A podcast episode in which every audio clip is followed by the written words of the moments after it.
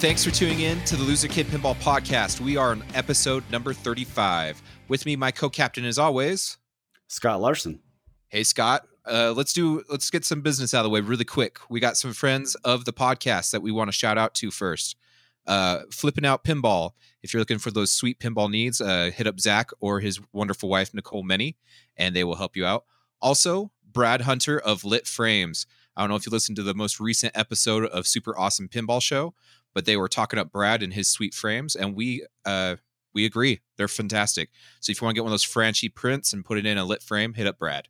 So what are you up to, Scott? Well, uh, I actually almost broke my leg off the other day by putting my uh, foot through a flatbed trailer when I was trying to load a bed up on it when we were trying to give it away. There was a hole in the bottom, and so thankfully it was just a really bad bruise. I did not break my knee, I did not break my femur, and I did not break my tibia and fibula. So I actually got out really lucky with just a bad bruise.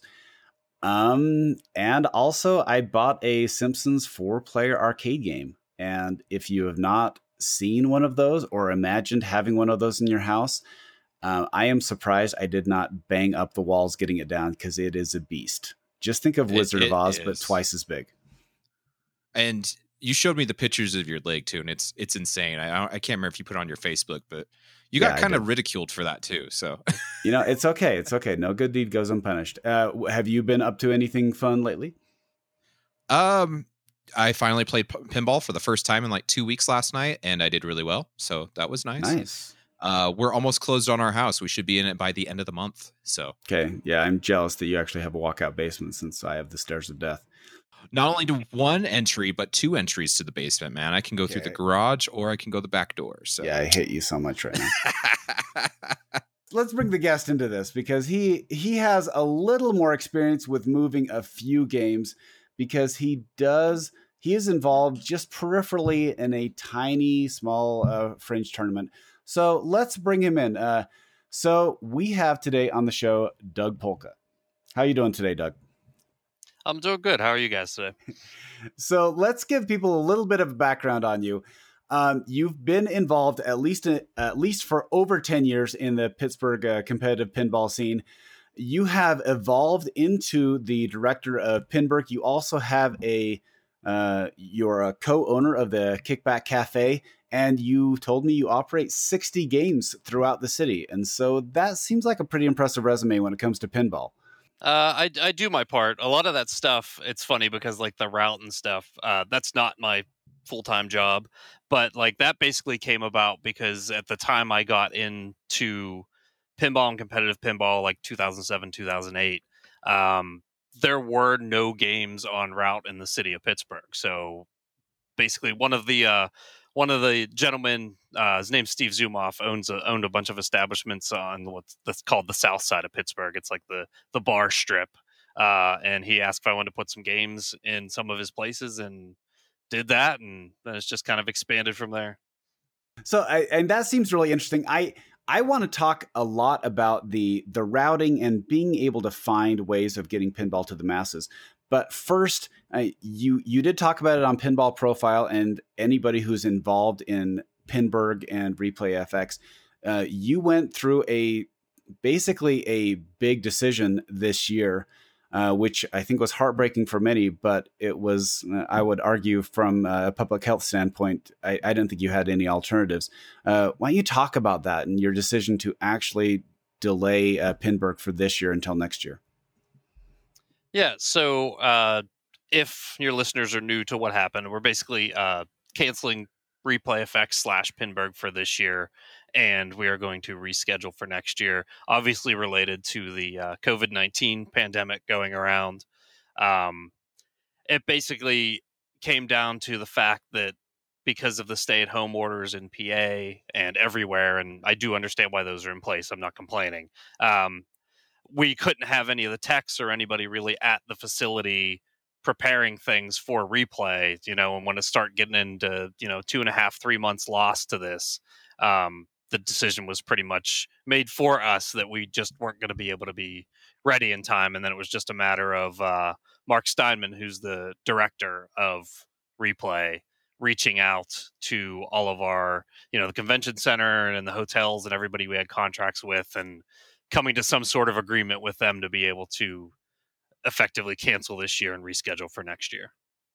That seems like a pretty tough decision to take make too. I mean, we're still, you know, we're we're the not even the end of May yet, and uh, it, it seems like it's getting more and more divisive. On you know, people should keep move on with their lives, and the other half are like stay at home. So, uh, was it just because it, we're still kind of the state we're in that you guys were like, well, we're just going to call it quits for now, or was it just was there tension mounting from outside pressure? I guess is to put it.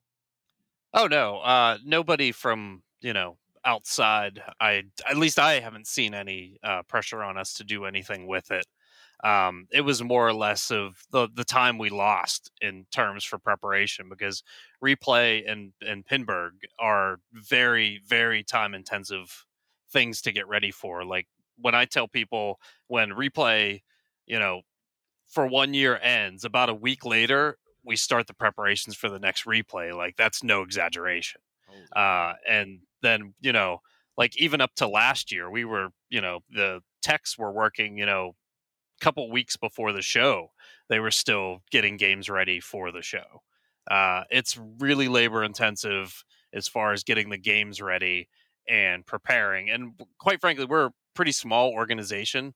Um, ReplayFX is run by the Replay Foundation, with it, which is a nonprofit, and uh, we only have five five employees total, um, and some other people that we contract when we get near the show. So it's a lot of work for for a small group of people. Yeah, and and lead me through that. So you have uh, like exactly what is involved technically to actually get a game ready for uh, for Pinburgh because you're dealing with the best players and we've talked about this the challenges with pinball the better you are the longer you play. And so you really have to set up a machine to increase the de- degree of increase the degree of difficulty because otherwise you'll have someone playing on it for 30 minutes. Yeah so pinburgh is kind of unique in the fact that so there was another event that we're bringing back next year, but we ran before Pinburgh existed called the Papa World Championships. Um, the Papa World Championships, when you would come in, you would enter a division suited to where you thought your skill level was. So there was A division, B division, C division, and the last year we ran it, there was a D division. And you could, so the A division games were insanely difficult, like set up as hard as you could perceivably set them up. Um, B division, not as much. C division, not as much. With Pinburgh, it's a little bit trickier to get them dialed in because number one, you're under time constraints. So when you come into Pinburgh, you play a bank of four games, and those four games need to be done before the next round is scheduled to start. Otherwise, you're going to push everything back. Uh, and Pinburgh, for as much as it is, you know, the biggest tournament in the world and probably probably the most prominent. You know, I don't want to I don't want to step on anyone else's toes, but like, oh, don't be shy. People, it, it is the best tournament. Like a lot of people look looking look forward to it every year. I, I don't want to sell anyone else short though. Uh, but the thing with Pinburgh is it's largely a casual tournament as well, right? So we last year we had a thousand people in there, and of those thousand people, you know, how many of those are hardcore tournament players that travel to every tournament and you know want to get their butt kicked by a machine when they play it every time they play it. Mm-hmm. Probably not a lot. No, like people come you know part of pinburgh is the is the is the social aspect of it. And yeah everyone's there to compete and everyone's there to try and win because winning is obviously more fun than losing. But at the same time our challenge as directors and my my associate TDs is to get the game set up to a point to where they're hard enough to challenge the good players and not let them play forever, uh, but easy enough so that everybody feels they had a fair shake at playing the game. So that's generally the the difficult part about setting up the Pinburgh games. It's not just about making them as hard as you possibly can. It's about finding that good balance between playability and still making it kind of difficult. Well, that totally makes sense. I mean, you, you don't want people walking away from the tournament going like, "This was terrible." Like, I hear a lot of people that go for their first time, and and I can't even fathom is your first pinball tournament is you know Papa is you know Replay FX and whatnot, and so, but I, I think it's awesome because I feel like everyone that walks away from that tournament feels they weren't done wrong. because the machines are set up so right for their skill level. I don't I don't think anyone else can say that. It's amazing. Yeah, and, and that's that's a testament to how much work you know it's and it's not just me it's it's the whole team of tournament directors and the people that help us play test games and all that stuff put into put into getting those games as good as we can. There's always circumstances where people feel the game robbed them or whatever, and there are some games that we figure out a little late into the game that oh we set that up way too hard or we set that up way too easy. Uh, but one of the other nice things about Pinburgh is the game doesn't necessarily have to stay set up the same way throughout the whole tournament because you're only playing against the people you're playing against for that one round. So if we do encounter a game that is playing exceptionally difficult, you know, that we didn't anticipate, or a game that is playing exceptionally easy, we can always make adjustments in between rounds to that game as well. Yeah, and it, that reminds me, uh, we talked to Bowen last year, and he had talked about uh, tournament pinball, and his point was, I don't really care about the people who are winning because they're going to have a you know they're competitive players. They come to all these tournaments uh, all the time and so if it's plus or minus they're going to roll with the punches just because they like uh, competing. He's like i'm worried about the person who is 999th on the list uh, out of a, a, thousand because you still want them to enjoy their time playing even if they are not up on stage. Absolutely a 100% and i can tell you we put as much thought into the lowest ranked player having a good time as the you know as the keith elwins of the world having a good time. Uh, and th- and that's why also like you know we we you can 20% of the people that enter pinburgh win something you know we pay out 200 spots uh, which is you know a lot if you've been to any other tournament um, and it's all about you know when people come and spend their money and for something like pinburgh you're you're also taking a chunk of people's time right? So you're taking thursday friday and saturday if they make the playoffs. So a lot of people are literally planning vacations around this event uh, and i just want to make sure that when you come in you know besides the tournament you know we also have everything else over in the show to offer but i want to make sure that everybody feels like they got their money's worth for what they paid to enter, no matter where they finished, whether they finished, you know, first overall or 1000th overall, they still had a good time. Considering when you talked about uh, competitive pinball in, pin, in, at, in Pittsburgh, around Pittsburgh, you said there really wasn't much to play. So, lead me through how did Pinburgh become what it is? Because obviously you had Papa there, and so you had at least some sort of competitive pinball foundation, but it has exploded to a thousand spots or over a thousand spots, and you're still having more demand for it. So, how did you build that scene if you didn't really have any place to play? So, it actually started, uh, it was the brainchild of Bowen Kerins and Mark Steinman, Pinburgh. Um, this this round of Pinburgh, there were actually Pinburghs in Pittsburgh years ago that didn't run like this one did. So modern Pinburgh, we'll call it. Uh, so we were running the Papa World Championships in Carnegie at the Papa facility there, and the basic thought was it would be you know because that was a big facility and it costs a lot of money just to keep there. Why don't we use this collection again? And Mark and Bowen put their heads together and came up with the with the mixed era match play format that we currently use for Pinburgh. Basically, almost the same thing we're doing right now. A couple of things have changed, uh, and immediately, you know, the first year it it didn't sell out till I think a few weeks before the event, and it was only maybe 100, 120 people. Uh, but every year since then, it seems like the sellouts just get quicker and quicker and quicker. And honestly, most of that is because of word of mouth. Like the people really enjoy the match play format. Uh, and the way the tournament is run, we try and run it as professionally as possible. So I think that adds to it as well. And you know, it just every year it just sells out quicker and quicker and quicker, and it doesn't seem to doesn't really seem to matter how many spots we add or or uh, or what we do to try and like, oh, maybe this will make a few people, you know, stay out of it or whatever. Um, just the the demand for it is is unbelievable, and we're really grateful for that. Well, that's got to put a smile on your face too. I mean, honestly, that's awesome that you've added more and more spots every year, and it's like it sells out faster and faster. It's even got to the point where pinball media is talking about it. Like, oh, last year was 45 seconds. This year it's like 15 seconds. And the, and everyone's telling each other, you know, don't fret. You can do this and that. You know, make sure you're on the waiting list and refresh at the the 15 minute mark. It's like everyone's learned the Konami code and they're like, we've we've got to input this now so that way if you really want to get in, you do this. You know.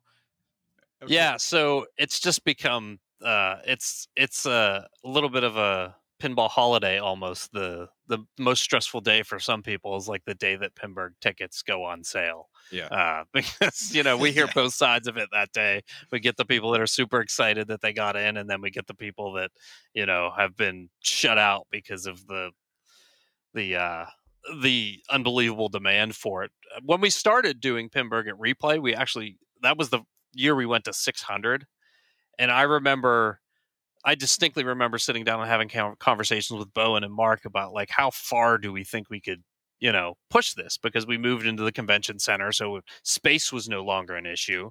Uh, and I, I think Bowen was the first one to say, you know, this is going to hit a thousand people, and like I was like, there's like, nah, competitive pinball isn't that big. There's no way we're ever going to get a thousand people in there. So to to hit that milestone and actually see it sell out as fast as it did last year in 2018 when we went to a thousand people. It was just, it was, you know, like I said, we're very grateful and it's it's flattering that so many people put their faith in our organization to run a high level tournament that they're going to come and spend their money and they're going to you know because most people are traveling they're going to spend that money to travel or whatever to come and enjoy something that we're doing well, I, that is challenging though you have so many games and uh, you mentioned last year on Buffalo, you said you have 600 games. Is that still about where you are?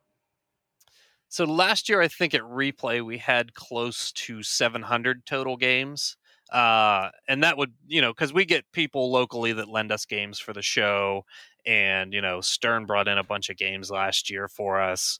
Um, Papa itself, the actual replay foundation, we own almost I think we're just over 600. I think we just hit the 600 mark last year as the number of games that we actually own. I contribute a lot of my games to the show as well. Like anything that I don't have out on location goes to replay, sometimes in Pinburgh, sometimes in the free play area.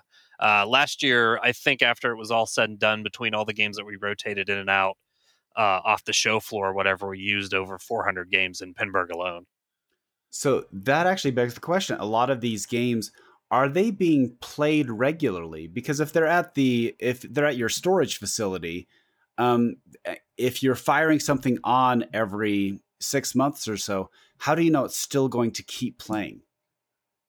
So our techs basically shortly after one replay ends, I develop the banks for the following year. So we'll shuffle the games around. We'll maybe try and include some games we couldn't include before, you know, trying to keep because to go into probably more detail than anybody wants to know. Uh, once we get the game set at headquarters, uh, the techs will start going through them one by one. Uh, and a few months after they start go going through them, we start to hold basically playtesting sessions where we'll invite a bunch of people over. We'll play. Um, basically, we'll do a strikes tournament there because that we can group people in four pl- groups of four because like with the ems you need to make sure do the players kick over do all the score reels work and then the people that are come to the events basically as we're running the event will come and tell me well you know this light is burned out or this wasn't working or that wasn't working and then we'll we'll compile a bunch of notes and then the techs will go back and revisit those games. So they are sitting there but they also get played uh, another thing we do during that is we'll time each round and we'll time how long each game takes for like the groups to finish. And I actually have a spreadsheet with with four years of data for how games are set up and how long they'll play, uh, so that when I create new banks, I can actually kind of judge how long that bank is going to play based on actual, you know, actual data I have as opposed to, oh, I don't think that's a long playing game or that's a long playing game. Um, so at this point, making the banks has become easier than it was when we first started doing it, just because I have the years and years of data now. Uh, but they they sit there, but they also don't sit there. Is is that's a really long way to answer that really simple question. Well, I, I think that makes sense because i if I show up to Pittsburgh in January, I can't just call you up and say, "Hey, uh, I want to go to Papa." You know, it, it, that that's just not really that type of. It's not like the, um, you know, it's not like going to Logan's Arcade or or Sunshine Laundromat or something like that. It's it's not just, right. It's not. It's not a retail location. We do do rentals, and there's a couple tournaments uh, like New York City Pinball Championships. Levy and his team leveraged us last year to bring a bunch of games up there, and we were going to do it this year, but sadly it was it was canceled. Um, so we do some game rentals. Uh, we do uh, game rentals around Christmas a lot for businesses in the Pittsburgh area. The Pittsburgh Penguins rent games off of us for some of their theme nights. Uh, so we do stuff like that as well. But the games sit there, but they still we sh- we kind of make sure they all get played uh, regularly. Yeah, well, that's good. I mean, it's like a car. You have to. You can't just let a car sit because otherwise it's not going to work. Uh, what is right? If we just pulled all the games out and brought them into the convention center and turned them on, I can only imagine what a nightmare that would yeah. be. what What is your favorite bank of four that you have constructed? Oh God, I don't think I could even answer that. There's been so many. Um, every year there has to be one I, that you just laugh at, though. You're like, this is either this is hilarious or this is awesome. So Keith Elwin actually created a bank one year. Um, I think it was when we were doing, uh, was it our, might have been our Papa TV Kickstarter or something where you could basically pick your own bank of games with our approval. And I can't remember what Keith's games were like Ready Aim Fire. Um, but it, literally, he Dragon. He picked like the worst games he put together a bank that was literally like like the the least fun you could have playing pinball bank. Um, I try not to do that. I try and put at least a, a game or two in every bank that that people recognize. Uh, the the most fun I have is actually picking the games that'll be on the final stage, because every year we try and get together and pick one or two games that aren't really known in the community as being great games or great players or whatever, and you know showcase them. You know, like Doodlebug or you know games like that. And then we like to watch the prices on pinside go through the roof. Right. Well uh, andromeda was one of those where no, andromeda no yeah, one had heard Perfect of it and then it's like oh well that's what i want to buy now. Yeah that that's a that's a really good example of one. Alien star was another one. We did that in one of the either one of the early papas or one of the one of the pinburghs um, mark picked up that game and he's like this game is is amazing and then we put it in a finals bank and then all of a sudden everyone had to have an alien star whereas like a month before nobody even knew what it was. Now you had to smile a little bit since last year you put the classic Jurassic Park on stage. yeah, uh, that was uh, I think that was Bowen's idea actually. I think he said, "Oh, let's do Jurassic Park," and I said, "Ah, that game's too new. I don't really trust it." On the stage, we don't know. You know, we don't know if there's bugs or anything because that was it basically debuted at replay like stern oh, yeah. brought a bunch there and i said i don't really trust it to put you know that there isn't some kind of flaw and then there's the the competitive thing like like it was the first anybody had a chance to play it except for keith elwin and zach sharpe and you know what if they end up on it then it seems like an unfair advantage but uh yeah i thought it was actually pretty funny he's like no no classic jurassic park and i'm like that is perfect well that's hilarious though because then keith went to indisc and got his butt handed to him on a Jurassic Park, you know. so, um, but do you? I mean, bringing it up now, you obviously with the game the way it is, you're going to have in the tournament, aren't you? Oh, I love that game. That's one of the best releases uh, Stern's put out, maybe ever. Uh, I, I, I don't like to speak in absolute terms, but I have it's one of the few games when I step in to kickback, we actually have one there. I almost always play a couple games of Jurassic Park just because I, I just really enjoy that game. Oh, it's fantastic. yeah, I, am still waiting for uh, for things to loosen up a little bit, so they'll either make more, so I can get a hold of one, or I can buy my friend's LE, which is uh, a mile away, but it's too far away. I need to have it in my house. Mm-hmm. So let's transition a little bit. Let's talk about Papa. You said that we talked about it before. You are bringing back the original, you know, the, the Papa tournament, not the replay tournament, the Papa tournament. So uh, you're using similar games and you're having similar players who are going to be entering both of those. So this is your high school essay. Compare and contrast. What is the difference between Papa and uh, Pinburgh? And uh, give me why you should do one versus the other. I would never. I'd never want to pick one baby over the other one. Uh, they're both very different, though. Obviously, Pinburgh is match play. Everybody's playing at the same time. You're playing against three other people, so you're competing directly with other people. I think that's the biggest draw to that. Is like you're only competing every round against the three people that are there competing against you. So it's very tangible how well you're doing. Uh, Papa is a ticket based format, which people, you know, Papa's been gone for a few years because we put it on hiatus while we were trying to get replay FX off the ground because that was a lot of work. Uh, and a lot of people know the Papa format, ticket format, as the in-disc format because that's basically what in-disc does. So you basically you get a ticket where you play five games, and then the sum of that ticket goes against everybody else. So it's a it tends to be a format that awards consistency versus like a best game format where you play one game and you can play it as many times as you want and you just put your best score and that's the only one that counts. Uh, where Papa is different than replay beyond the obvious match play, uh, there's generally a bank of, I think the last one we did had 12 games in the bank. We separate out the divisions. So, like A, B, C, and D all have their own banks. So, you're not playing the same games as the A players. B isn't playing the same games as the A players. So, that's a little bit different than I think how InDisc does it. Um, but it's more of a it's more i think the qualifying is more of a battle against yourself than it necessarily is against everybody else. Because it's being able to step up to a game and perform and put up a good score and then immediately do it again and then immediately do it again and then immediately do it again. Uh, whereas pinburgh you can you know you can have a bad game and you can still have a good record for that round. You can take a zero and still have a good record overall for that round. Whereas in Papa, depending on which division you're playing in. If you're playing in A division and you put three bad games on your ticket, that's not going to be your qualifying ticket. It's just not going to have a high enough point total.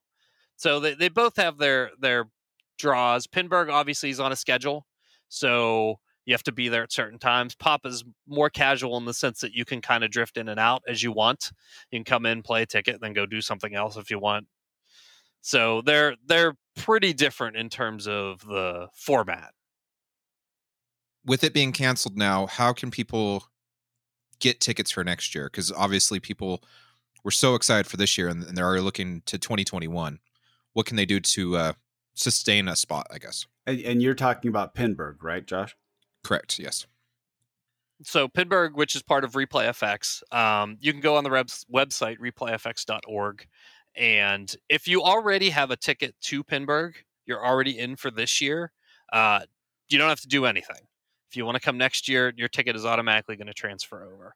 There is a form on that website if you want to cancel, like if the date change uh, doesn't work for you, or maybe you're just in a different financial position than you were six months ago, which is entirely you know possible given what's going on. You can go and request a hundred percent refund uh, for I think another week or so is how long that's running for.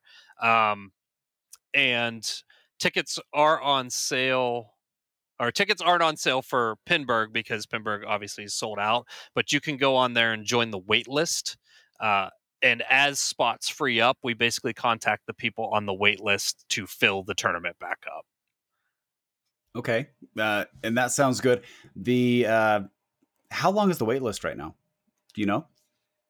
I honestly don't have the number that's on it uh, currently because I don't manage that part of the website. Um, I know it's at least two or three hundred people because that's what it was a couple months ago. Uh, I would imagine it will grow a little bit too with the fact that you know there are going to be people that weren't going to go this year but wanted to go next year, and obviously we're not going to be open selling tickets for next year, so they can you know jump on the wait list that way. Uh, we are looking at ways to see if we can possibly expand the field next year. Can't really promise anything. Like right now, the the biggest stressors on us right now are the games and the volunteers we need to do it. So if there's a viable way that we can add people, we're going to try and add people. But we also want to be cognizant of the fact that like we don't want to ruin we don't want to ruin the experience of the tournament or you know you know cut cut cut down on text or anything like that just because we can't find them but we wanted to increase the size of the tournament. So your best bet right now is to get on the wait list because even if we add people to the tournament they're going to be added through the wait list. So i love the idea of you can't buy a pinburgh ticket and then turn around and sell it. Who came up with that idea? Because you guys have been doing this for so long. Was that an issue in the beginning? Or yeah. Actually, the, the the biggest issue I remember having the first two years of Pinburgh um, was people would grab a spot and then they would be emailing us the day before the tournament saying they couldn't make it and they wanted a refund. And the the biggest problem that that created was that well, we would give you a refund, sure, that's not a problem, but now we have holes in the in the tournament when we knew we also had a lot of demand for the tournament. So like we knew we could have filled those holes, but this person wasn't giving us enough time to fill that hole. Also, I mean, I specifically remember, I'm not going to mention who it was, but there was a, a player who was coming from Europe who who called the Papa facility the morning of Pinburgh saying he couldn't make it and wanted a refund, you know, and we're like, well, I would assume you knew this before this morning, being that you live in Europe. but so that's what ha- that's why the whole refund situation got put into place and then as the demand grew to what it was you know with having that wait list in place we didn't want to make it possible for people to skip around the wait list. It really wasn't uh, so much about you know people making money off scalping tickets or anything like that. It was more you know here are the people that got in line and we want to make sure they have the opportunity to get a ticket and not just because they know somebody. And we didn't want people just hoarding tickets because, you know, they would just give them out to whoever. We wanted to make sure there was at least a process in place so that, you know, even if you missed out on tickets, if you went and jumped on the wait list, there's still a pretty good shot you're going to get in. That's still awesome though, because like prices nowadays for pinball and whatnot. I mean, obviously you've seen they've went up just a little bit. So I I wouldn't I wouldn't put it past anyone to buy up all the Pinburgh tickets and say, right now if you want to get in yeah like I will a, sell you a, a reseller websites like they do for uh you know concert tickets yeah.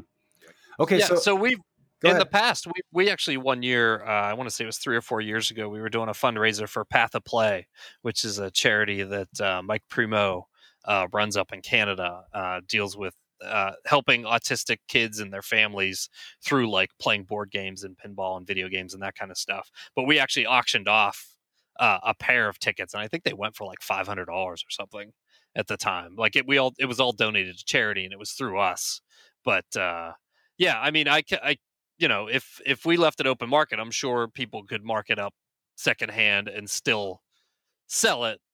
You know, and more power to them if they do that. Like, but we just wanted to make sure we had a official process for which you had to go through, and we also want to make sure that people aren't being exploited like the cost of the the event is this and this is what we want you to pay to get in.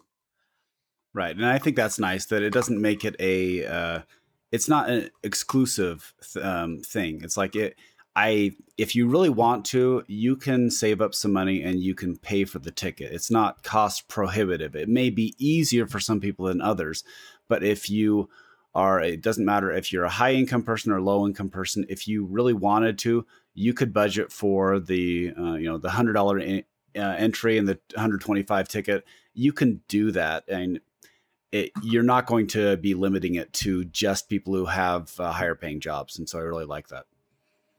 Yeah and i mean that's obviously part of the part of the discussion about you know going back to making it a tournament for everybody as opposed to a tournament for few people is you also have to balance you try and balance the need between demand and making it uh, unobtainable for people to be able to afford to come do it because you know honestly and we've had these discussions could we charge $250 for just a pinburgh ticket? Probably and we probably sell a lot of them but it's not really something that that we want to do you know we want to make sure it's attainable for most people that want to come and experience this at least once uh, to, to the other side of that we've actually had conversations about um, if we could find bigger and bigger sponsors for it, being able to cut the price to make it less to get in if we could like find sponsors to help, you know, repopulate the prize pool with money that we would be losing because of that.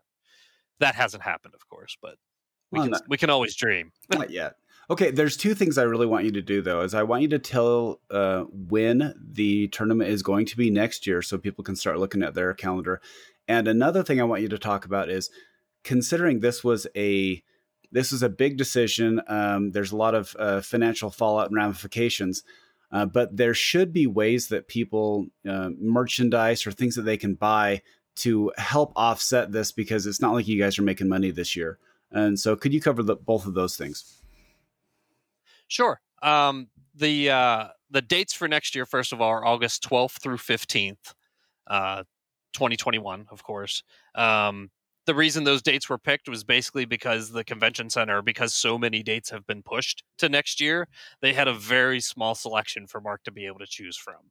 So it's later in the year than it. It's usually around the last weekend in July to the first weekend in August. It's later than it's ever been on its current schedule, but that's why it is the August 12th through 15th. Um, if you want to support the Replay Foundation outside of that, uh, honestly, one of the biggest things you could do is if you don't have your ticket just to get into the show for next year, go buy that now. You can go buy that now. You know, the, the cost is uh, I think it's $100 for a four day pass. Um, and that obviously helps us out greatly. We also have an online store at replayfx.org if you want to go and buy a t-shirt or something like that. If you're if you have the ability to do that right now and you, you want to support the Replay Foundation, go buy a t-shirt, go buy a ticket to the show. Um, those are really easy ways that, you know, and you can still get a little bit of something back. Um, other passive ways you can support our foundation let's say you're you're not in the position to you know spend any money right now which i know there are a lot of people that are probably in that position. Go to youtube watch some of our videos. We get a little bit of income from every time somebody watches a video. Uh, we also have a twitch stream papa tv pinball uh, every tuesday night we're actually right now we're showing replays but a lot of our gang is in there uh, chatting up with viewers because right now we can't go into our warehouse uh, and film new stuff. But there's those are two ways that you can also help the Replay Foundation without actually spending any of your money. Well, and those videos, I mean, are fantastic. Like that is how I found a better appreciation and love for this hobby. It's through Bowen Kerins doing tutorials for pinball machines that I was playing on the pinball arcade on my phone. And so it was awesome to type in. It was like, well, you know, I want to see the getaway, and wow, there's a video for it, you know. And so, I encourage anyone if you want to learn more about a pinball machine or see some wonderful exploits. One of my favorite is the Shadow when uh, Bowen starts blowing it up by the the left orbit to the the inner loop. Yes. He just, oh, it's hilarious watching it. Where are all these points coming from? Holy cow! so yeah, Bowen and awesome. Mark basically st- did, uh, collaborated on the tutorial things. It was actually Mark uh, Steinman's idea to create. We also have a huge database of gameplay videos, which are just literally a top down shot of somebody playing a game. And the reason that those started was because when we started doing our YouTube stuff and we started uh, filming games, there wasn't a lot out there like if you wanted to watch some obscure game or or maybe you know you saw a game for sale on Mr. Pinball Classifieds and but you'd never seen it before and you didn't know if it was any good we wanted to provide kind of a reference like you could do a search on YouTube and here's a video of somebody playing it and then of course Bowen's tutorials are fan- fantastic like he's he's uh literally I couldn't think of anyone better to do those because it's entertaining, he's funny, and obviously he knows a lot about the games. Unfortunately, those are also on hold being filmed right now because of everything going on. But uh, our Papa TV producer James Coons actually has some ideas first to add a, a few bells and whistles to the upcoming ones once we can start filming them again. Okay, I'm going to do a confessional right now, and uh, i am going to find this. I hope you find this hilarious. So I ran into a neighbor that owned a Ripley's Believe It or Not, and I'd watched tons of the uh, the tutorial videos with Bowen. Well, I look up and you guys have one for Ripley's Believe It or Not, and I'm like, sweet. So I start watching it, and it's not Bowen, and I'm like, who the crap is this guy? And it's Keith Elwin, and I'm just like, man, this guy doesn't. I I don't know who he is. Um, he, he's kind of bland doing this video. Like he's no Bowen. Like it's so funny to look back now and like oh my goodness, that was Keith Elwin. but back then, I'm like, who the crap is this guy? Like, who do who does he think he is? You know? okay, well, and is Keith really good at pinball? I'm not really sure. I just I don't know. I never heard of the guy before. No, yeah, but uh, and there's there's lots of that stuff out there now. So that's kind of what's great about it, right? It's like there's so many people that do streaming, and there's so many people that that stream tournaments, and there's people that make their own you know rule rule video breakdowns and stuff like it's a it's a completely different world from when you know 10 years ago when we started doing this stuff to like you can find you know you can almost type in any pinball machine name into the youtube search and find some kind of video about it which is which is awesome. Yep it is totally awesome. Now, the only the only video I have not liked, and this is, has nothing to do with you guys, is uh the Amazing Spider-Man by Gottlieb. I, that was my one of my first pinball machines. I started watching that video, and you the whole video is just tap passing. It's just you know doing the passes back and forth up to the alleys. I'm like, what the crap is this? What what? I can't do that. This video is pointless to me. it's the dumbest video ever. Uh, I so I want to talk a little more about the tech support you guys have. You are obviously you know how to have a machine that is well run and well tuned in. And uh, tell me a little bit: Is it possible for you guys to start? Uh, this is my big uh, bandwagon that I'm trying to get uh, people on board to be able to have like a library, at least a searchable library of, oh, you know what? If you're getting into pinball and you've never taken the glass off and you've never uh, gone underneath the hood, these are the top five things you need to start with. So this is uh, level one type of maintenance stuff. Well, here's level two. Well, here's maybe a level 10 that you, so you want to know the other stuff. Have you considered trying to do that and maybe recording some of those things so people can start maintaining their own games? So actually, that ties in a little bit with the logistics of what it takes to run Pinburgh. So a few years ago, uh, as we expanded Pinburgh, we realized we were running out of techs that we could get to volunteer to tech Pinburgh. Uh, and uh, Eitan Goldman, who's one of the people that helps out with the show, uh, came up with the idea of running basically tech classes. And the idea behind the tech class is we're going to invite people into Papa. You're going to be taught by, you know, our technicians or, you know, somebody who's really skilled. There's a lot of collectors in the Pittsburgh area as well. They're going to teach you, you know, the basics and then even got into some more advanced things about doing uh, pinball repair. So we would have classes where you could sign up and you could come in and you could take the classes. Uh, and we created a bunch of new techs out of it, which is awesome. Uh, I know last year that uh, that group started filming some of their work. Um, it's we haven't really followed up on it since then. I know that the long term plan is to basically create a video library of basic pinball repair. Um, obviously, with everything going on now, there's not much. There's not much we're doing in the manner of filming, but uh, as we refine the curriculum for the tech classes. Uh, part of part of doing that is to boil it down to what are the essential things we need to know to put put together a video on how to rebuild, you know, WPC flippers or, you know, even something as simple as how do I clean and wax my pinball machine. So that stuff is on our roadmap to create. Uh, and I know there's other people out there doing some stuff like that. Like I, I know that Marco has recently started putting out some some repair videos uh, but the idea behind ours, we're going to be try and focus on a specific task as opposed to let's dive into this pinball machine and see what's broke. So it's on the roadmap. I don't really have a time frame for when that's going to occur though.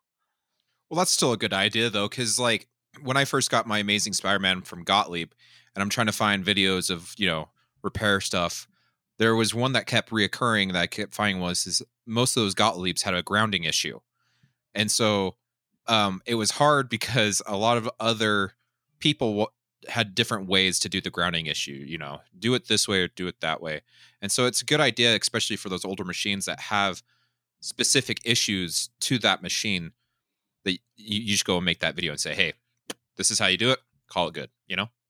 Yeah, and and the danger if, if this stuff isn't recorded and preserved is that it, it gets forgotten, right?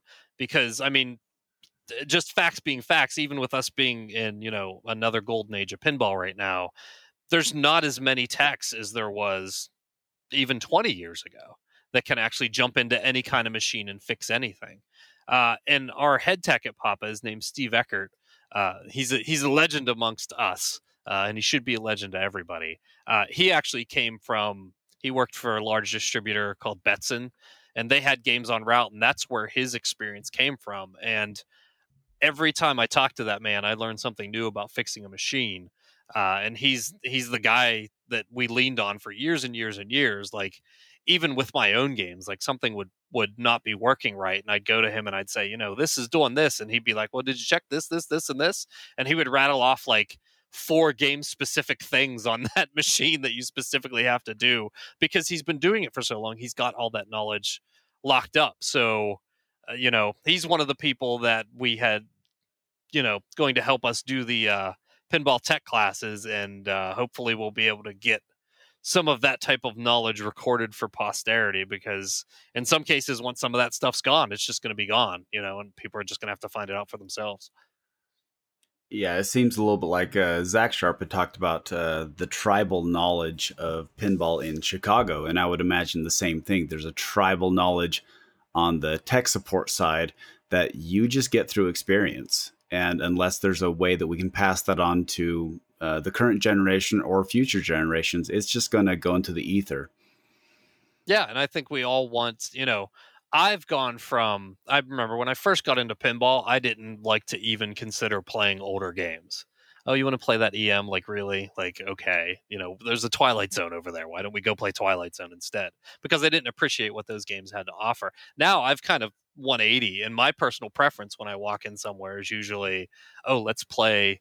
You know, let's go play Target Pool, or let's play Alien Star, or let's play Cosmic Gunfight uh, as opposed to let's play Attack from Mars or Twilight Zone. Not that they're not good games, but like it's just a different experience, and it's you know I've I personally have gained a lot of appreciation for those since I started in the hobby, and I, I, I think that's almost the arc that most new collectors take as well. As I talk to people, you know, they only want to play the newest game, the newest game, the newest game. But then as people convince them to play some of the older games, they realize that there's there's a lot of fun to be had in some of the simplistic natures of it. And like honestly, quicker ball times sometimes can be a lot more fun than having to wait 20 minutes for your friend to finish his ball on Lord of the Rings before you get to play again it is funny how that works too. It's like I, I swear everyone that gets into the hobby always finds the Bally's first, the '90s games, or they find new Sterns, Deadpool, uh, Jurassic Park, whatever it may be, and that's the hot stuff, man. You can't convince them otherwise. Like this is the coolest thing ever.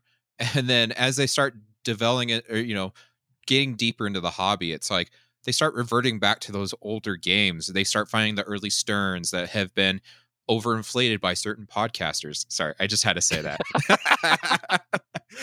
but and then even those early Bally's, I mean, there's something about 8 Ball Deluxe. And it's like most people would hate that game from the beginning because it's like you're you're shooting a drain monster, but once you start learning those flipper skills and once you start um, figuring out how to how to nudge and stuff like that, games like those older games are just fun to do because it, it's it's almost like an adventure. Like I, I, get all the new games are like an adventure and immersion and world under glass, blah blah blah. But those older games, there's just something about the environment. It's just it draws you in, and it's just a little. It makes the simplicity, but it's it's wonderful. It, uh, it to me too, and I've used this when talking to other people. The older games, and I'm by the way, this is not a rant on newer games sucking. I love a lot of the newer stuff that's come out, and totally I'm definitely totally definitely a huge fan of the '90s Bally Williams stuff because that was the stuff that was available to play when I was growing up. Uh, for me, the older games seem a little bit more personal. Um, as a collector, when I was specifically collecting, like I was, I'm one of the people that when I go buy a game if it has initials carved into the head of it, like it makes it more valuable to me because I like the history. I like the fact that this thing has battle scars from being on route. And then, you know, how many people played this game in some smoky bar or some arcade somewhere. And like that stuff is just like, like you can't replicate that. You know, a perfectly restored machine has its own, you know, its own place and its own, you know, space in the hobby. I lo- I love older games that are just you know have a little bit of wear. You've got a little bit of wear around the inserts, and it's just because you know over the life of this game, this shot has been somebody's hit that orbit ten thousand times. You know, and those older games they just seem more personal to me than than the newer games do. Oh yeah. If if that makes sense. yes, it does. To me, it does. Yes. I, I think there there seems to be a less barrier to entry too. If you see some strange game that you haven't seen that was from the 70s or 60s, you can go up and you you can actually understand it quickly and so there's a a steeper learning curve in that you get competent faster at these older games. Uh, but that doesn't make them less challenging. In many ways, it's the same thing as the video games that I grew up. There's a reason why the Nintendo games that I had growing up, they really weren't that deep, but they were super hard. So you still did the same level over and over again because you had to do it perfectly.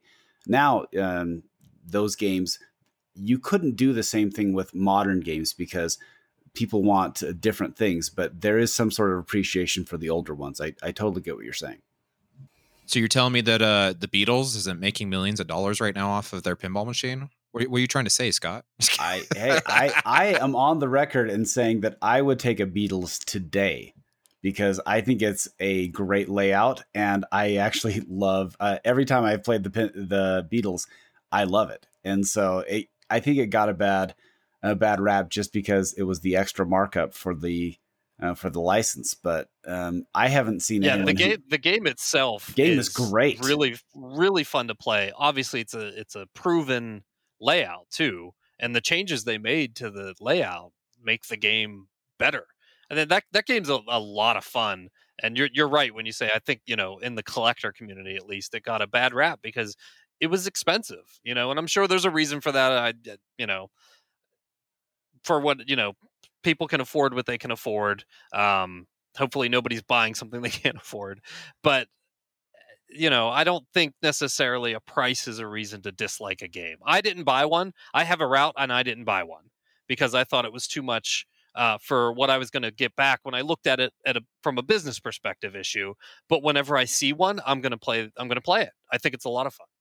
Well, what's interesting too, I I decided to go look the price of one of these up this last week, and those uh, gold editions, so essentially the the base one, they're in that five to six thousand for the resale of the used value, and I find it interesting that you know everyone complains about price and whatnot, and I I don't think that's a bad price at all. If, if I could find one for fifty two or fifty three, like it says on Pinside, which you know Pinside's gospel, um, I, I it would be hard to turn one down. That's a fantastic game. It really is.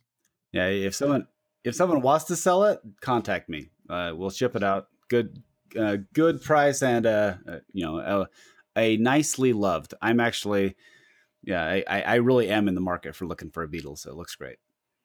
He's a big Yoko Ono fan. Oh, jeez. She's not in the game. She's not in the game. I hate to disappoint you. She's there in spirit. Okay. in that two of them are dead. Yes, I got it. So.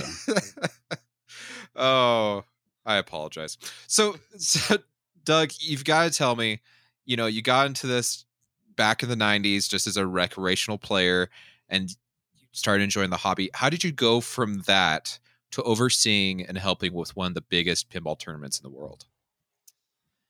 Uh, so I'll condense my journey down as as quickly as possible because I'm sure a lot of people have similar stories.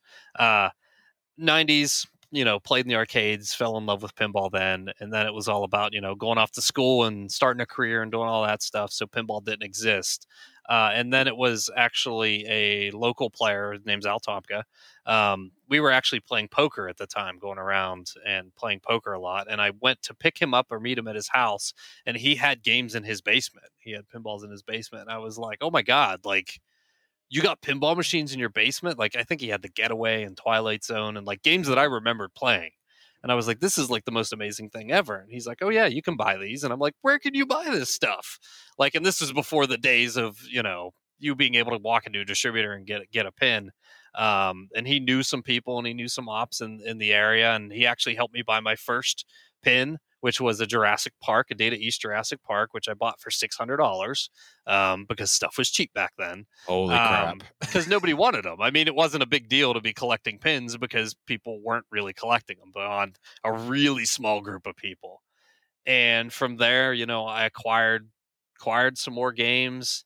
Uh, he eventually said, "Hey, you should come out and play in some tournaments." The the you know one of the world's biggest tournaments actually in Pittsburgh, and I was like, "No way!" Uh, the first pop I went to, I didn't play. I just walked around the facility for three days and played every game they had because we had they had like 400 games there. And then after that, I I started playing, but I wasn't. I never really got into like the hyper competitive stuff, um, just because like for for me personally, I'm I'm a, a sore loser, and I know that, and I I'm very hard on myself when I lose. So I only want to play if it's in a super casual setting. So I kind of stepped back from that, and I started volunteering there. I volunteered as a tech for a few years, and then uh, that's about when Mark Steinman took over as director, and then he asked me if I wanted to come on and help run the events, and I was like, heck yeah! So started doing that. And then I, I had put a couple games on location, like I said, and uh, one of the local bar owners had asked me about that. So I started doing that as well because uh, that was also I was one of the people to help start the Pittsburgh Pinball League, um, and we were running out of places to actually play because we played on location, and just being able to put some more games around the city made made it so that we could play some more and and grow our league. I remember like uh, the first or second year of our league, we had like seven people, and now we're consistently over like 100, 150 people every year. So that's kind of awesome as well. So, what game is your go-to game right now? Uh, my favorite game right now at this very moment. Yeah. Uh, Jurassic Park's probably the game I like to play more than any of, of the new games. Um, my go-to for all time though is Target Pool which is an old Gottlieb wedgehead uh, that I found. You know, I won't say I found it, but I, I found the enjoyability in playing it years and years ago. Uh, and basically, that rose about because when when you're down at Papa and you're getting ready for an event, uh, you know, you're moving stuff around, you're working really hard for a couple hours, and then you'll take a quick break to play a game. Well, you don't normally jump onto a new game; you'll jump onto an old game because you you, you want to play something and then get back to what you were doing. Uh, so that's when I found Target Pool, and it's just it's a super basic game. It's got the the smaller flippers on it. Uh, I have a ton of fun of playing that game. It's great to play against other people. You can explain the rules to somebody in 20 seconds, uh, and then just go from there. Um, that's that will forever always be my go-to game whenever I want to play a game. And so now the price of Target Pool just went up by about we, uh, 300 bucks. We ruined that years ago for that game. That's hilarious. There, there, was there was a year when we first started the Papa circuit where we where we literally drug that game around to every tournament because we used to go to most of the tournaments to either help stream them or help run them. And we would literally drag that game with us everywhere we want. And we would be like, well, we brought a target pool for your tournament. And we made sure it was in like every event speaking of your one your go-to games jurassic park um, keith with these wonderful ideas of the mini mode that he's put in there do you foresee maybe pinburgh or papa adopting some kind of new tournament based off of this timed five minute or less tournament style that or mode that he has done? Oh i, I absolutely i think that could happen. Uh, we used to run we called them mini tournaments back in you know the papa days where we do like split flipper or there was some really unique ones that people had created there. Um, like we had a world cup soccer one where we we hooked up the flipper buttons to two soccer balls and you would kick these soccer balls to make the flippers go. Um, and you know something like the speed runs that are in like uh, TNA and stuff like that. I think that, you know, people could absolutely turn those into tournaments. I don't see a reason why not. Like, I don't think there should be, you know, and the IFPA is the arbiter of if you get WPPR points or not, but it doesn't mean you can't run a tournament that's not IFPA sanctioned and it will be fun. Like like something that people run a lot of times now, you see that stall ball format which is basically just get a bunch of people together. And when you shoot something that holds the ball, you just switch players. And if the ball drains on you, you're out. Like something like that is a lot of fun. Like I don't see that ever being on a you know a thousand person tournament, but like playing competitive pinball is inclusive of everything from Pinburgh to just playing against your friend. That would you know be hilarious. I mean? I, that would be hilarious to have a stall ball on the stage at Pinburgh you got one guy just yeah, just, it'd be hilarious. All right. Well, if you want to organize it, I, I we can make it happen. Okay. That, that that'll be the Sunday afternoon when they're turning off the lights. that should only take five days to run. Yep. Now, it, when you guys move games, you don't take the legs off, right? You just you, they're already set up, and you just lift them up and move them in, right? Yeah. So for for Pinburgh, when we move games, we actually because there's so much to move, we hire a local moving company that we have a contract with, and they basically wheel them on the truck um, cover them with moving blankets, strap them in, and then bring them to the convention center where we pull them off and then we drop them into place wherever they go on the floor and and and get them leveled. It is not the way I would ever recommend anybody move a game. However, I don't think we could do what we do if we had to take the legs off of every single machine. Like personally for for collectors, take the legs off your games, fold it up, strap it down. Like I don't move any of my games like that. So, I wouldn't recommend that. What do you have any games in your house right now? Uh, I don't have a game in my house. However, there's an attack from Mars in my car. I just haven't brought it inside yet. Is it set up? Uh, it's it's not set up in my car. You can't play it's it actually, your car. It's actually a sad story because one of my locations is closing down because of the uh, Oh the, yeah. the the pandemic, and he's like, "Hey, man, uh, you know, you got to come get this because we're not we're not going to continue to uh, operate our business anymore." Um, so I went and got it, and it's it's sitting in the back of my car. I actually want to bring it in the house. I just have not done it yet. That, that's certainly heartbreaking. Uh, I know a lot of people who are really hurting with this, and and just a reminder, uh, seriously, if you if it isn't within your means, go and sign up for uh, the Pinburgh ticket. Uh, I just got on the waiting list myself. I was able to log on and do it, and uh, buy your ticket for next year if you can do it, and also uh, buy some buy some swag. Yeah, and even more like locally, like even if you know you don't care about the Replay Foundation or competitive pinball or anything, if there's an arcade or a barcade in your area that's currently shut down because of you know everything that's going on, contact them and see if you can buy a T-shirt off of them or a gift card or anything like that. Because you know you may not think your twenty bucks is going to help them very much, but you know when it comes down to can I pay the electric bill this month when I've got no no business coming in like just just beyond even the money coming in just the the physical fact of that hey look here's somebody who took time out of their day and you know called me and said hey can i buy a gift card can i buy a t-shirt can i buy something like that like that actually helps you know give people confidence that when they can finally open their business up you know people are going to come and, and fill it up again Well, and and let's not sugarcoat it. I mean, I, we were talking to a couple different people today, and we won't say their business, you know, but they are arcades, and they're in fear of shutting down. They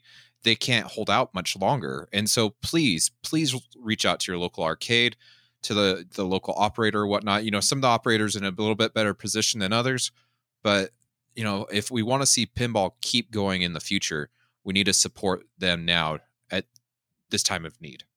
Yeah, you're go- we're going to lose some locations through this, and every location lost. Believe it or not, I know. Like even in even in uh, Pittsburgh, and I know some cities there are locations that people won't visit because oh that operator doesn't keep their games up or whatever.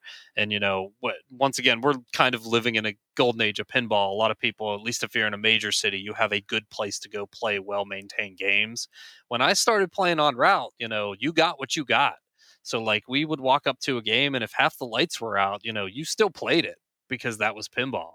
And while I don't want to say, you know, reward people for not taking care of their machines, like, you know, any game out in the wild that works and people can at least see it to know that pinball still exists and it's still a thing that you can do that could lead people to you know your local pinball league or the barcade that actually takes care of their machines or maybe even into competitive pinball or your local gaming show or whatever like those people you want to bring into your community you know? It's not you know if you don't want to go there and play it's one thing but just having having a game sitting in a location that the public can see it and potentially play it and access it just lets people know that this is out there Absolutely. I totally agree. I, I mean, eh, I've heard these horror stories where people are like, well, they never take care of their machine. So I went and bought a bunch of, you know, washers from the local hardware store, shoved them in the coin mech so no one could play it. It's like, dude, Yeah. like don't do that. Why? Like, I get that your whirlwind, the discs aren't spinning,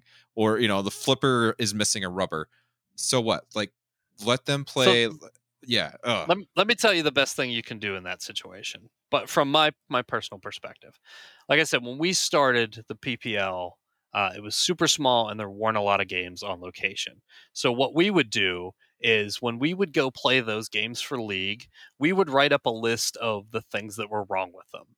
We would give them to the bartender or the person that owned that that establishment and we would also tell them, "Hey, look, there's 14 of us here right now that want to play this game and we're going to keep coming here and we want to keep playing this game. Here's a list of things that we would like to see get fixed on this game or if you guys can get a new game, that'd be awesome." because in a lot of bars and stuff if they're not you know geared towards being a pinball bar or something like that like that's just another entertainment option and the owner doesn't know any more than the cut he gets from the machine if that game is playing right. You know as uh, if you're a pinball enthusiast you know take it upon yourself to try and educate them. You know say hey look this is we we are coming here as a group to play this game and eat your food and drink your beer and spend money in this establishment because you have pinball here. We just want to see this machine maintained better we had a you know early on we had a lot of success with that. Like i said there weren't a lot of good locations in pittsburgh. There were just bars with one or two games and we would come in and we would bring a group of people because we were playing as a league and we would make the list and then we would hand it to the bartender or talk to the owner. And a lot of times with it by the next week when we got out there those issues were addressed. Because if they know that people are coming in to support their business because of pinball they're going to make sure that pinball is is set up the way that it's going to keep that business coming in well, and oftentimes these operators they they don't stop to check because they're there to pick up quarters. They might flip a little bit, but I mean, I've operated pinball machines myself a little bit, and you just don't know if the lights are on and there's quarters in the bucket. You assume the game's working, and so. Yeah, and e- even nowadays, when pinball's experiencing a resurgence, they're making way more money off that jukebox that's sitting on the wall than they are off of that pinball machine. Yep. So, like, as somebody who would be concerned about the business of doing that you know the the jukebox not working is a big concern because it brings in $700 a week. The pinball machine that brings in 50 well it's just not as big a concern because you know it's just not bringing in that much money. I only route pinball machines so we're really focused on trying to keep those up and playing well but we also rely on our local community to tell us when something's broken because like you said you know the owner doesn't necessarily know what's going on you know unless somebody tells him so we we try and you know communicate with the league and communicate with everybody so when something's wrong they'll let us know because i'm not in every establishment every week checking to see if everything's working right but if someone messages me and says hey you know the slingshot stopped firing on this game we'll make, make it a point to get in there and get it fixed well, and I'll give you a perfect example if I can, just just two seconds. I've got a buddy that comes out. He he routes pinball machines in my area, but it's a it's like a two and a half hour drive to get out here. And he has a creature from the Black Lagoon, and the game plays perfectly up until you get into multi ball. And as soon as you start multi ball, the whole game just goes dead, and then you've got to turn it off and turn it back on, and you've lost your game. You're frustrated because you just got to multi ball, but you can't play it operators aren't going to sit around for 10 15 minutes to get to multi-ball to figure that out so no. just please let, let someone know I, i'm good friends with him so i have his phone number so i just text him hey get this taken care of dude you're not going to make any more money off this machine so.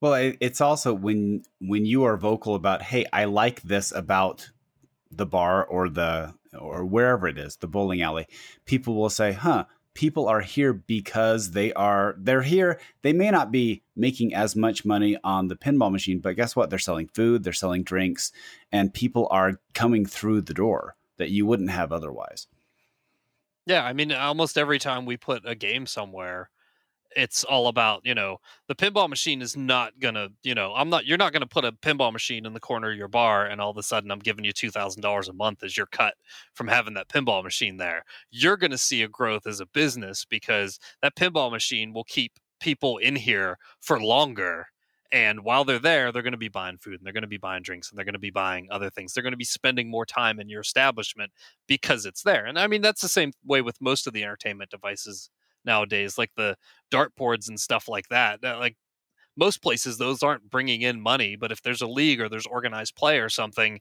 then you know it's just those people are spending more time in your establishment which means they're probably going to spend more money. Well doug is are there any other topics that you'd like to address uh, I want to hear more about you putting your foot through the floor of a trailer. Oh, geez. Um, okay, so no, you don't have to go into that if you no, want. I'll, I'll, tell you. We actually this is this is a good deed that goes uh, that uh, the universe has a sense of humor. Um, we I had this awesome Lightning McQueen bed. I, I wish it were king size because then I would have it, but it was it was twin size and it was really awesome. Well my wife decided that um, my son, who is nine, has that bed, and my other son, who is six, was also in my daughter's room, who is five. Well, he wanted to move over there a few years ago because uh, a little closer in age, they you know they would chit chat and play. Um, and so we moved his. It was a crib, but we converted it to a day bed, and we moved it into her room. But now they've all grown and he wants to go back and to have the boys' room. So we were we couldn't keep the Lightning Queen bed because now we have to have two beds in there. So we had to get some uh, some bunk beds. So this was her thing that's like, oh nope, it's time to move. And I don't know. I wasn't really on board because I I kind of liked the bed. I kind of wished I could have it. But we did find a friend who it's one of our friend our neighbors who she found and were able to give this bed away. And by the way, this thing is like a tank. If you put an engine in it, you could drive it down the road. Um, and it had an awesome trundle bed too. But since it's so heavy, we had to break it apart. But as I was loading it onto their flatbed trailer, it was one of those old ones that had uh, a wood floor but you know those trailers, there's like a few that usually have some rotted areas or maybe some holes that they know about because they've used it forever. But since they actually, uh, you know, and I had noticed it there, but I didn't really think much about it. When I was moving that up, I stepped on it, and thankfully it was big enough that my foot just went straight down through. But I didn't twist or anything, but it wedged around my thigh because I've got I've got linebacker thighs, so it's actually really good because if it was if if my legs were smaller, uh, I probably would be singing soprano because that would just would have gone straight up. Um, but it, so my my leg fell down straight and just wedged around my thigh, and we had to get some of those flexible cutting boards. So I had to shove them in there so I could get my leg out because it was stuck in there. Because when we tried to pull, it was like the Chinese finger tra- finger traps and and so like I'm sitting out there and but okay, uh, my day job is I work at a hospital and we work with trauma all the time. And so I was thinking, you know, I could have broken my femur, I could have really screwed up my knee, and I really could have broken my leg. And so of all things, I'm actually really lucky that I just got a really bad bruise and uh, maybe uh, scraped up my uh, ligaments or tendons a little bit, but I didn't tear anything. So um, that that was actually a good thing, but still, it was like uh, we gave away this bed, and I also got a huge leg injury from it. Well, I'm glad you're okay. I'm glad there's no permanent damage. Yeah, just my pride, and uh, yeah. But uh, you got a good story out of it, though. Uh, it's actually Life crazy. Experience. If you look at the, um, uh, um, if you look at my Facebook uh, update about two weeks ago, it looks like my leg was attacked by zombies. I it, it, it is. I'm not kidding. I have a, I have a bruise from about um, you know where well about four inches below your crotch all the way down to your calf. That is the bruise, and it it really does look like my leg's about to go gangrenous and fall off. Well, I'm glad it's not. I know, right? It's crazy. oh, adventures in Scott's life. It's awesome. I know. I know. I know.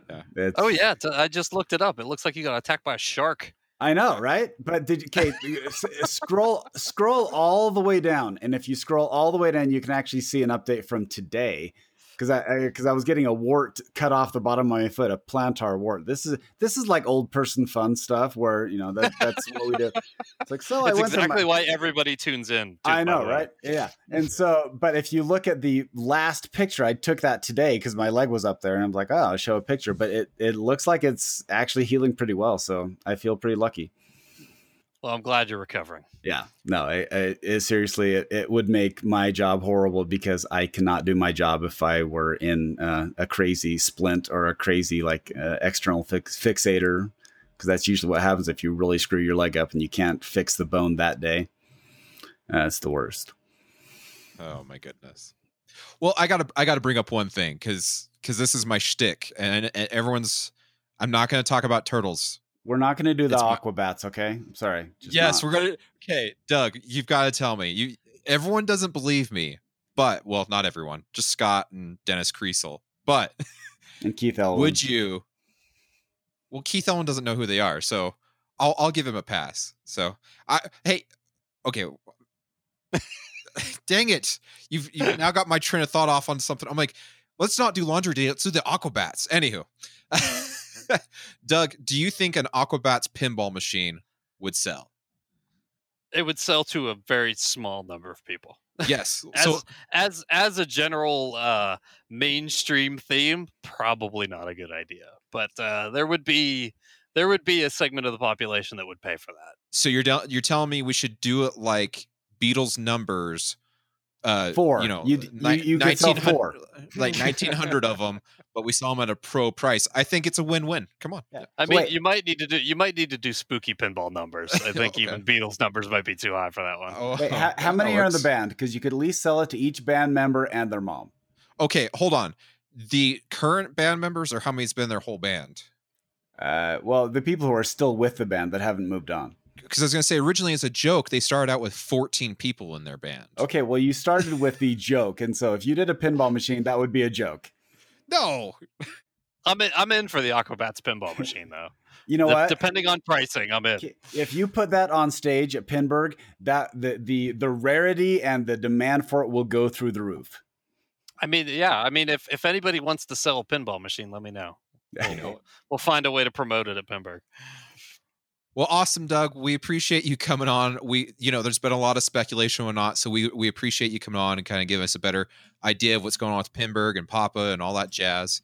Um, yeah, man, this is this has been awesome. You're welcome on the show anytime. You, well, thanks for having me on.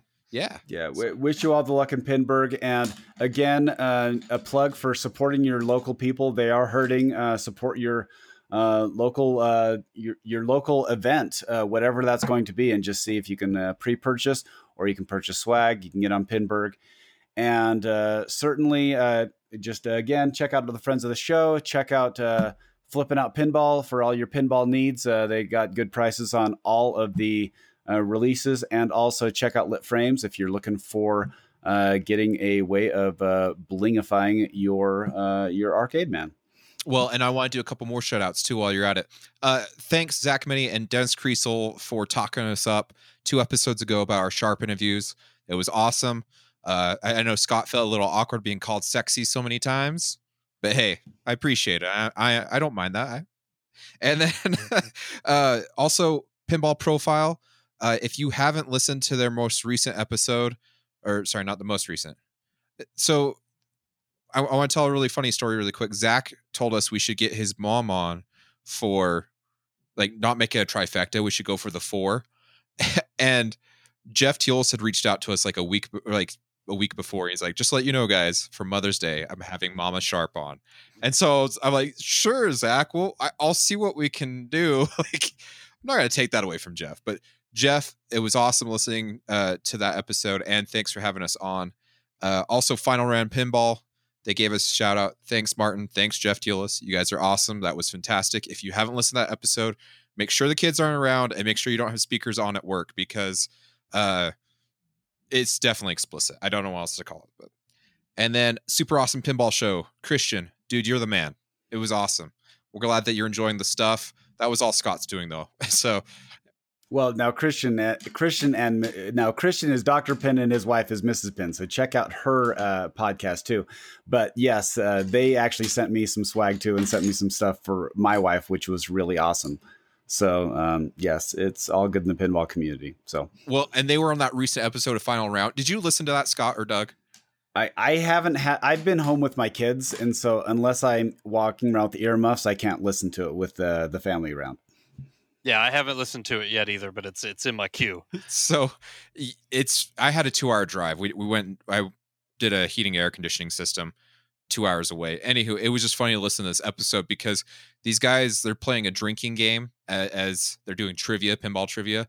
And I'm sitting in the the van just going, It's this is the answer. Like Martin's like, What games give you you know, award for death saving. I'm like, Jurassic Park, Lar- La- Last Action Hero. And everyone's like, I don't know. I'm like, come on, people, you're killing me.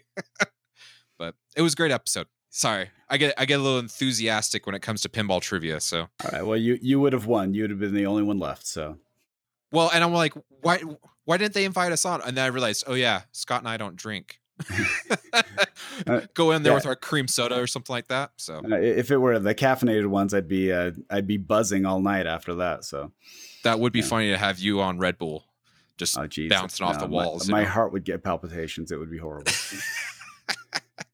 anyway, thanks again. Check us out. We have a few uh, good interviews uh, lined up, and so we will try to get that out as soon as we can, uh, just so we can get everybody through this uh, coronavirus sequesterization and uh, play more pinball. Also, we are Loser Kid Pinball Podcast. Check, check us out at Loser Kid Pinball Podcast at gmail.com if you want to send us an email. If you want to hit us up on Facebook, you can either get a hold of Scott or me or maybe even Doug if he's a people person. I mean, he was he was nice enough to, to talk to us, so he might be nice enough to talk to you. And, And, Doug, if they uh, want to get a hold of you, how can they get a hold of you or the Replay Foundation? Uh, there's a there's a contact us form if you just have a general replay foundation question. Uh, if you have a specific Doug question you need answered, uh, anybody can reach out to me at doug at papa.org. awesome. And then we're on Instagram too, but honestly, we just post like when our episode comes out. So, but yeah, I think that does it for us. What about you, Scott? I, I think that's it. My leg is feeling better, and I'm still on the hunt for a Beatles machine, a Jurassic Park, and uh, apparently an Andromeda. Oh, and I might be selling Monster Bash soon.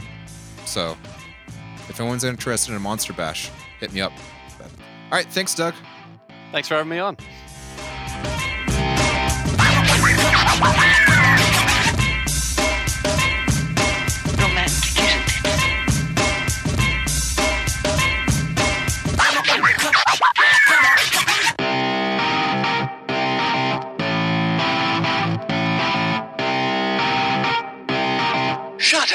And sit down.